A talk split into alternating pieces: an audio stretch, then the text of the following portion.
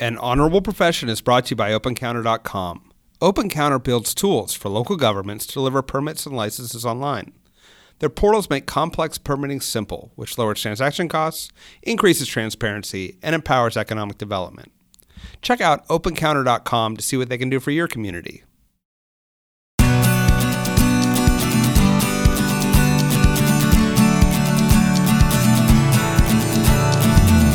Welcome to An Honorable Profession, a podcast giving America hope since 2018.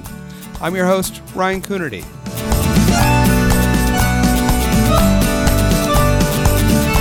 An Honorable Profession is a New Deal Leaders podcast. The New Deal is an organization that supports some of the most thoughtful and innovative voices in American politics. I've been a member of New Deal for years, both when I was mayor of Santa Cruz and now on the Santa Cruz County Board of Supervisors.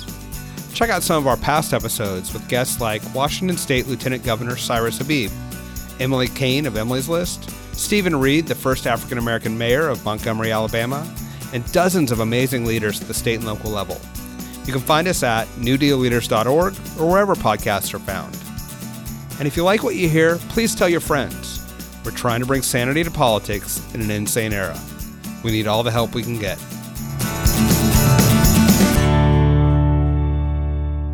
Today, I'm talking with Albuquerque Mayor Tim Keller. I thought it'd be important to hear what it's like running a major U.S. city in the midst of the coronavirus outbreak. Tim's a fascinating guy. He's a native of Albuquerque. He left for college, business school at Harvard, and working in Cambodia with landmine victims before returning home to serve in the state legislature and as state auditor.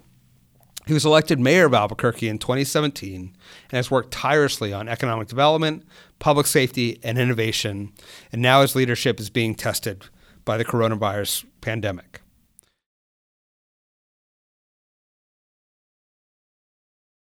Tim Keller, Mayor of Albuquerque, welcome to An Honorable Profession. It's great to talk to you today.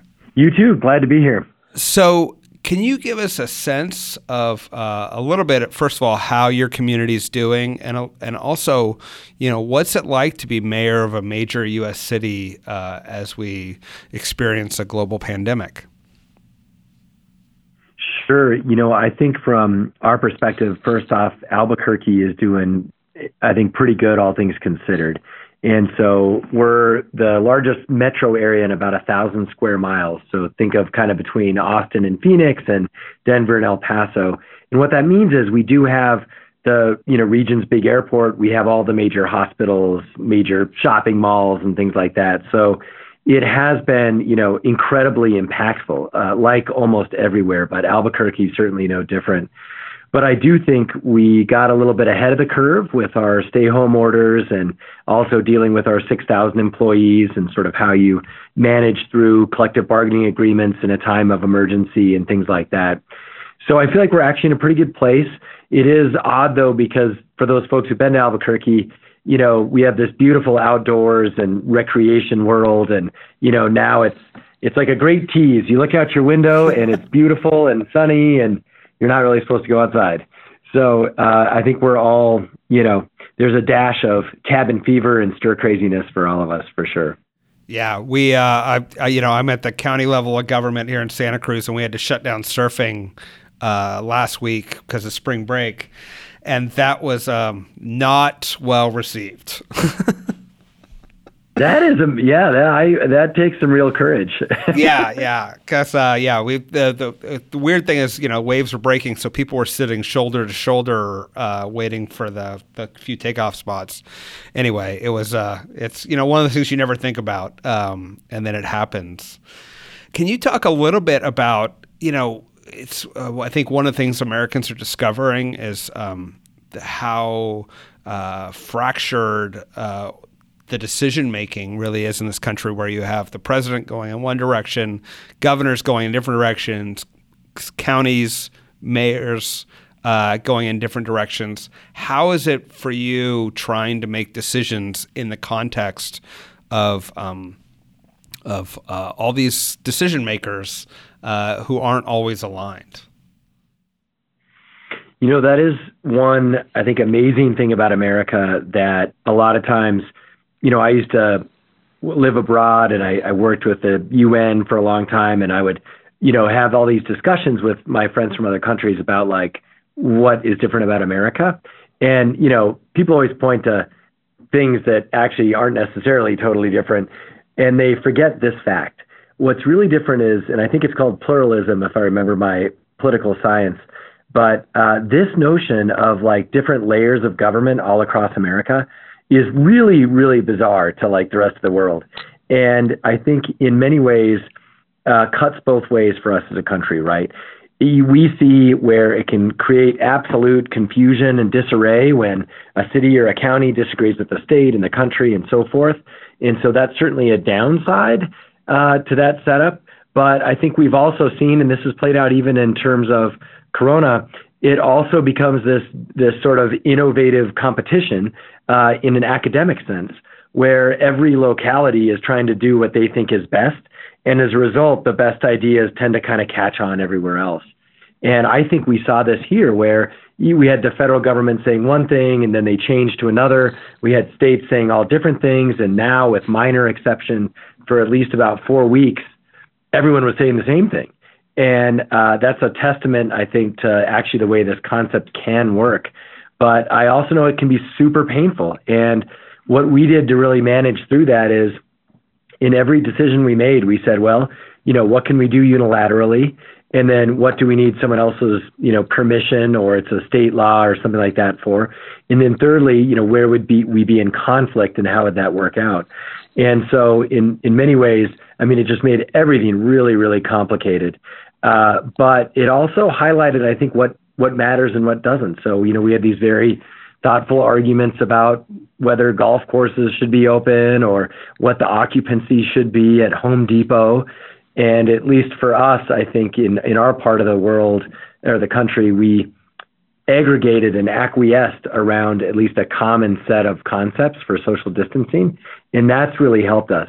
And it's been bipartisan. But we didn't we couldn't get there right away because everyone kind of had to make their own decision to get there my first question is, yeah, who do you sort of look to for trying to to make some of these determinations?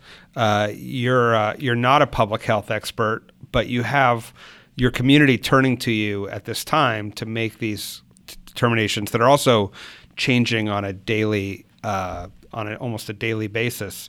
How do you how do you start to decide what works at Home Depot, what works in your parks, what's what's going to happen in your community? We really went through this using a couple of methods. Number one, I did convene the area mayors because, like a lot of metropolitan areas, I mean, we have suburbs where there's no discernible boundary between the two communities. So we all agreed that it's important that we kind of move together. So for us, it was more about like having that conversation was really important locally. Uh, and then it was almost the reverse. Nationally, I've been heavily involved actually with the Conference of Mayors and also the the Bloomberg Mayors Project because they have done an amazing job. Every week we have a coordinating call where mayors share what they're dealing with, and we try and acquiesce around you know what people think is best. So that's been extremely helpful.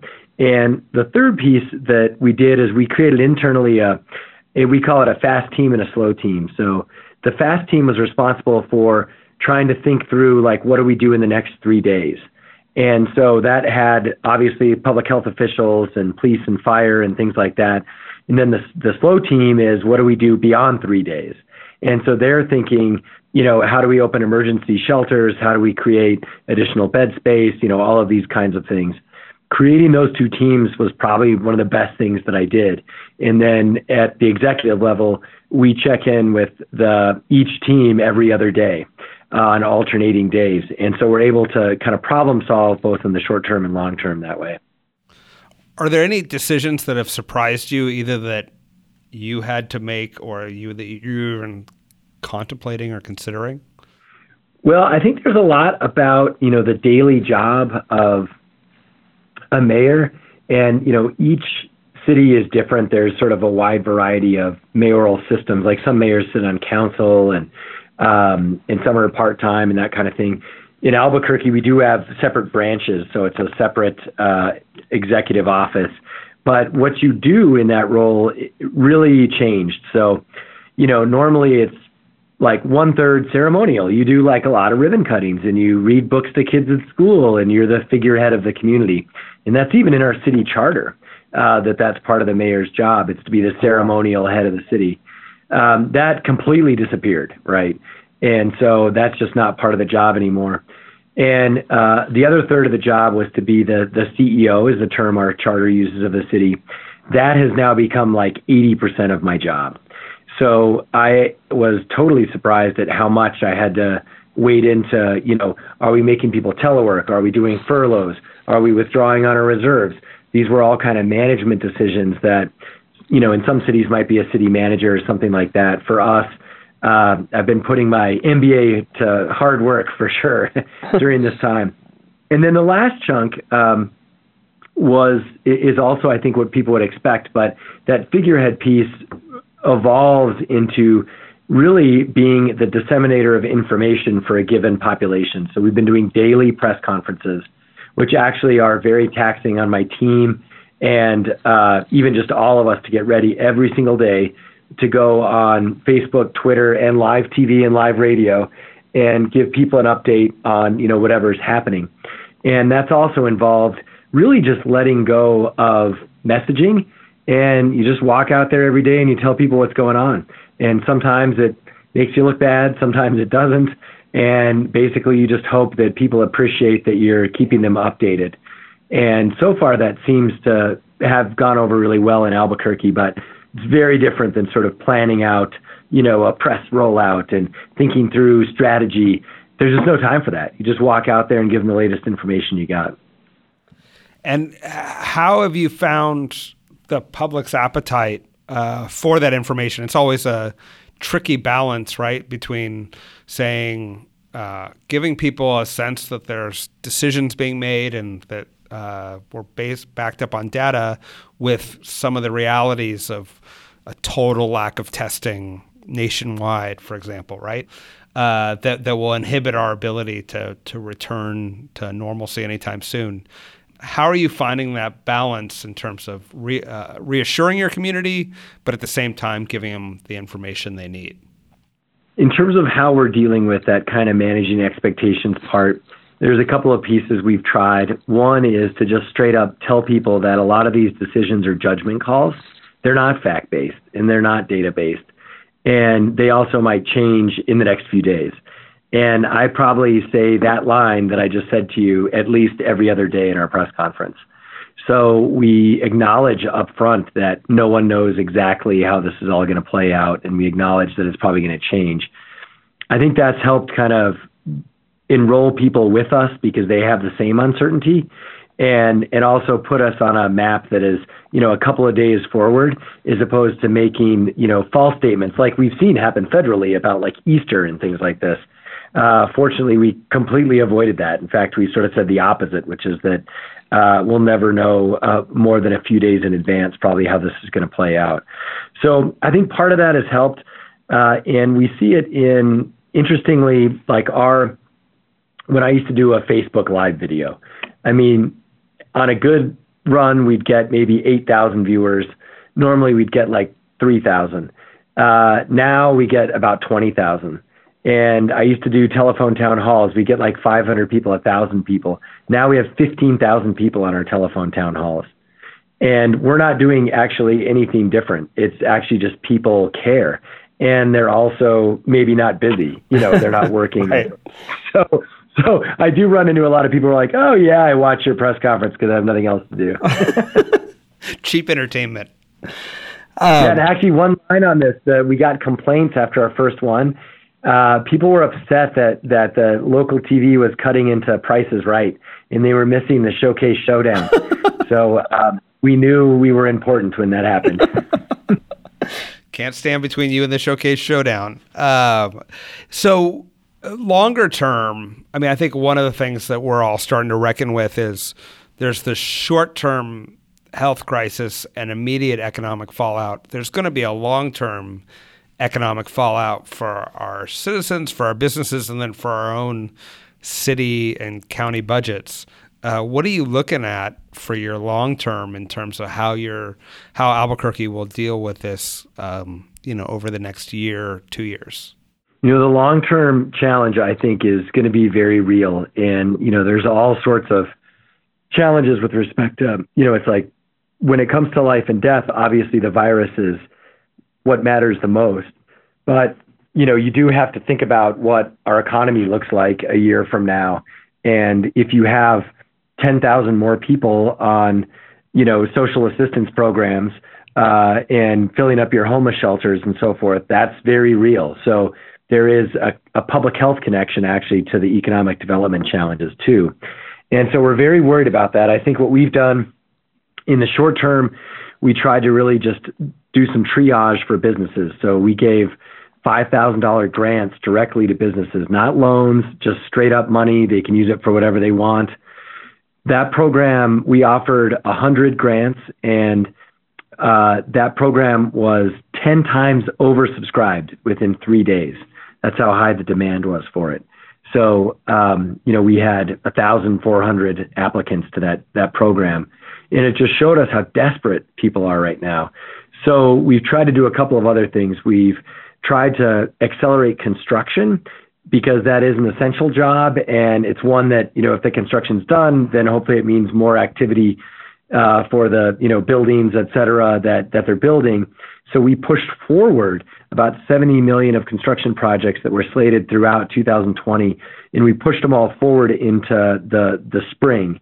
So we're trying to help, especially like working families who need that paycheck uh, through accelerated construction, but also continue to send a signal that like our city's growing, and we're going to. So that those those were city uh, construction projects.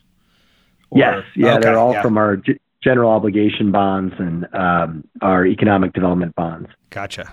So, and then we've tried to help in Albuquerque. The creative economy is a big part of who we are. So, it's one of our largest sectors, and it's um, you know whether it's artists or musicians or theaters, and so we actually moved like a million dollars that would have been to pay them to perform at city events and things like this, uh, and now they're doing it online or they're doing it uh, for children through digital learning. So we also converted a lot of our creative economy work to something that they could still get paid for and still benefit the community. And so those are some of the kind of economic development programs that we've worked on in the short term. And I think in the long term, we'll see how this plays out. But my plan now is to just max out on bonding because if we think there's at least stability going forward, uh, interest rates are super low. We are literally making millions by refinancing all our bonding projects right now, and we might do a huge round that would free up like 100 million plus in uh, quality of life improvements. So we're going to kind of have a, a, flavor of the New Deal in some ways, uh, harkening back to public works jobs. Wow, that's really uh, that's really interesting. And so, um, do you think you're going to be able to uh, involve the creative community uh, that is that is so key to Albuquerque in these public projects? Have you, have you thought about how to how to sort of shore up that part of your um, and vulnerable uh, population in these public projects? We've looked at integrating them in a couple of ways where some of the larger projects we're considering is like a performing arts center, so that obviously has a direct connection. But if we look at what we're doing at our old rail yards, like a lot of cities have these, you know, empty industrial districts and things like that, we're basically doing all the uh, environmental remediation and the maintenance to make those spaces leasable for maker space, uh, which is in high demand right now in our city. And so even for film production. So our local film school from Central New Mexico, we're hoping to get them to move in there. So we're creating, we're using placemaking to create uh, that connection between the creative economy and the public. That's probably the biggest way that we're trying to connect those two. Uh, the only other aspect of that that I'd mention is that we do have a lot of festivals. They're not like nationally recognized, you know, like a South by Southwest, other than the Balloon Fiesta, which is huge. But locally and regionally, our festivals are a big deal. There's one like every couple of weeks. And that is one where unrelated to bonding, but we're trying to find ways to make sure that we have the money to pull that off. And uh, that might even include private fundraising where we get, you know, corporate sponsorships to keep that going. Again, to keep the creative economy afloat and to try and drive tourism once we uh, open back up. Interesting. We're going to have to look at all new funding streams, financing mechanisms. It's going to be a. You're you're right in your observation that it does spur this creativity uh, at local governments that thing can be adopted, but it's um, nothing quite like trying to you know uh, build the airplane as you're flying it uh, while dealing with a health crisis at the same time. Um, it, it's it's a it's an enormous challenge that you're under. I want to talk a little bit about your uh, your path into public service and sort of how you found yourself um, interrupting people's Price Is Right games uh, or TV watching. Uh, uh, so you were born and raised in Albuquerque, but you left and had a really interesting career and life uh, working overseas after uh, attending Harvard Business School. Can you talk about the decision? First of all, talk about a little bit about that experience and what how it's helped you uh, in your role in public service. But then, what made you decide to to come back and and run for office? Sure. Um, you know, for me, so there's, I think, you know, the reality is that when I was a little kid, uh, I was like a government dork. So I did used to watch C-SPAN, um, and I mean, this is when I was like really young, and you know, I was always into student government and things like this. And actually, when I got kind of into college and after that, you know, I got really interested in sort of business as well, but mostly international development. That's kind of what I was really into uh, in my 20s. And so I spent three years living in Cambodia. And I, I started a actually a website company out there that's still around called Digital Divide Data. And that was a real eye opening experience for me because I got to kind of satisfy my uh, desire to, you know, start a business and do that whole thing. And this was kind of the dot com era based on my age. So like all my peers were doing this too. I was just doing it in Cambodia, you know.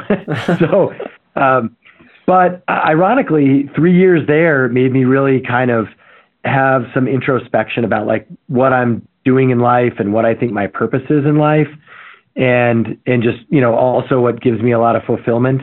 And I really came back to two things. I came back to the fact that I always loved government, and I had really you know abandoned that passion uh, for about ten years. And the other thing was my home. So New Mexico is core to like who I am. And I lived in about 10 different places in uh, 12 or so years, all across uh, the globe, actually. London for a while, Moscow for a while. And the more I was gone, the more I longed to be back home in New Mexico. And so this place does have this kind of magical spell that it puts on you. And a lot of New Mexicans experience this. They call it the land of entrapment because you've either never been here and you come here and you like can't leave or you leave and it just it brings you right back and it's just a combination of everything from family to culture to outdoors to food to just one of the most unique places in America. So I really felt this calling to come back and it was the same desire that I had when I was a kid to get involved in government. So I tried to come back three different times and I tried to get a government job all three times and I could never get one. I couldn't get a job as an analyst in the state senate. I couldn't get a job at City Hall, couldn't get a job at the county, and you know I'm just applying through the bureaucracy like everyone else, and you know I just couldn't get a job. So the long story short is, when I went to uh, business school, I decided there that I was going to plan the rest of my life to get back home and get involved in government. So I took that time to basically find a job that would pay off my debt really fast that was also fun and allowed me to live in Albuquerque. So I commuted to Houston for a couple of years and did have an excellent job that I still use all those skills today and wonderfully paid off my debt. And then uh, I turned around and um, got involved. And my theory was, uh, since I tried to get involved in government kind of through applying and working in government, didn't really work. I said I'm going to try all three channels. So I got involved in the party. I was a local ward chair, um, and then I volunteered at our state senate uh, to be a page. Mind you, I'm 28 at this point. Um, wow. And that which you know is old to be a page. Uh, and then. and then I also decided to join like a lot of neighborhood rights and organizing groups uh, to get involved in my community. And so that actually worked amazingly in that I started helping on campaigns.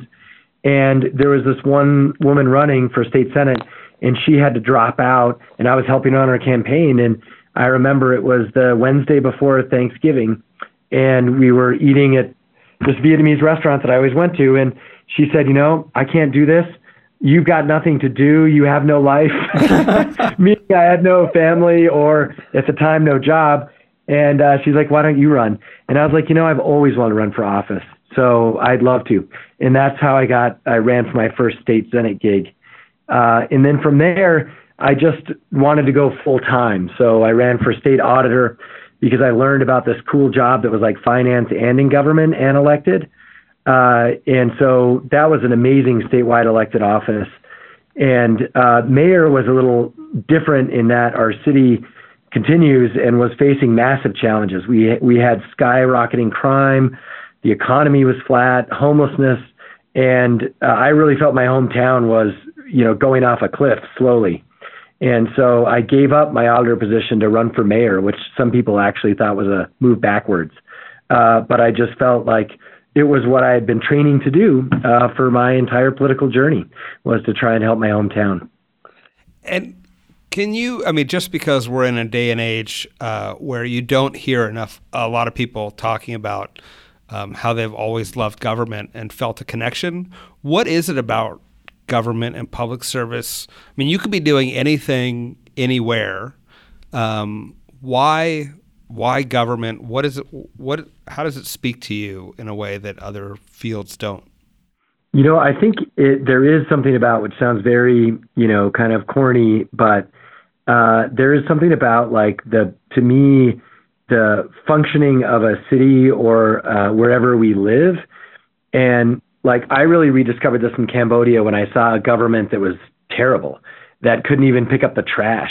I mean, like literally, I used to sit there and be like, "That's funny. Every American can, town can do this. Why can't Phnom Penh?" And um, there is, I think, a notion of like also when you have kids, like you realize like our schools are publicly funded, and you know, there's sort of this to me full circle notion that in a, many ways the mark of a good place to live is a reflection of how effective that government is. And I think in general, for something like America or New Mexico, we do great, you know. But if you compare one city to another, I think the difference is government leadership.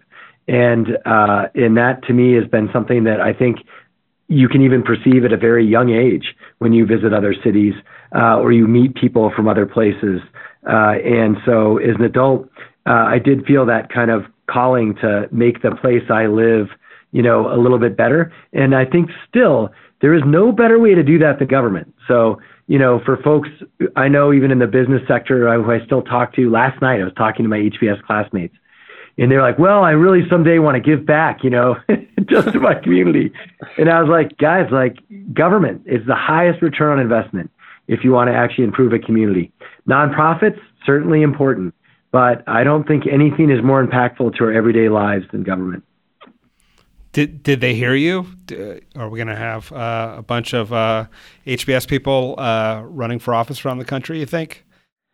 Oh, I tried to hire them actually. I was like, um, I was like, let me show you. And then, you know, we talked about the difference in salary and they weren't as interested. But um, the um, I do think there is something about the millennials that are a little bit more government interested than I think some previous generations.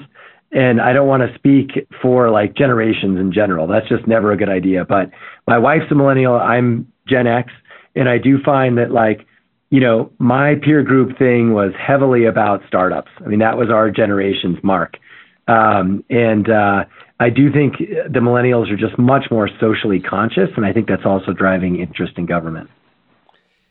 And so, uh, in terms of uh, going from state auditor, statewide office, back down to the city level, um, has it lived up to your expectations? And can you talk about the difference between being statewide and being uh, at the local level? especially mayor. Mayor's a a unique uh, unique experience.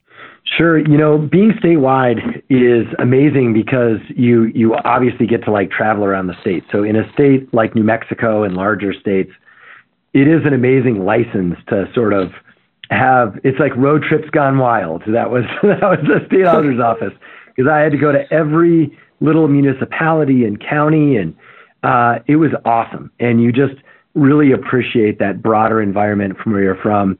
And, you know, it, it certainly has a certain level of prestige because it's a statewide office. Uh, but I think you also see how distant you are from people's everyday lives.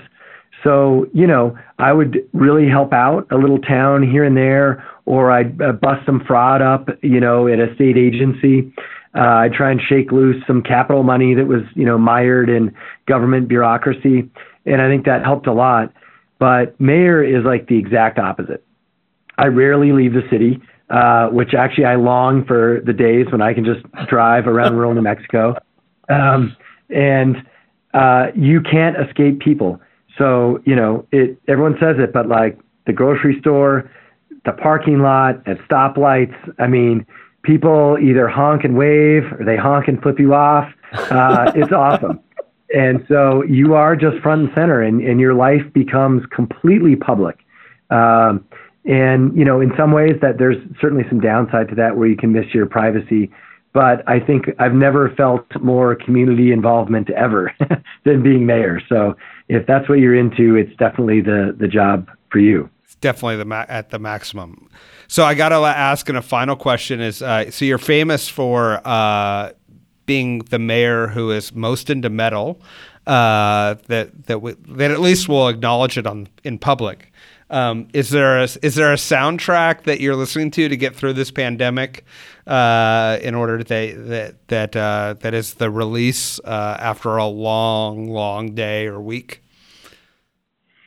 Oh man, that is such a good question. Um, so first, there is a Spotify playlist for the Metal Mayor.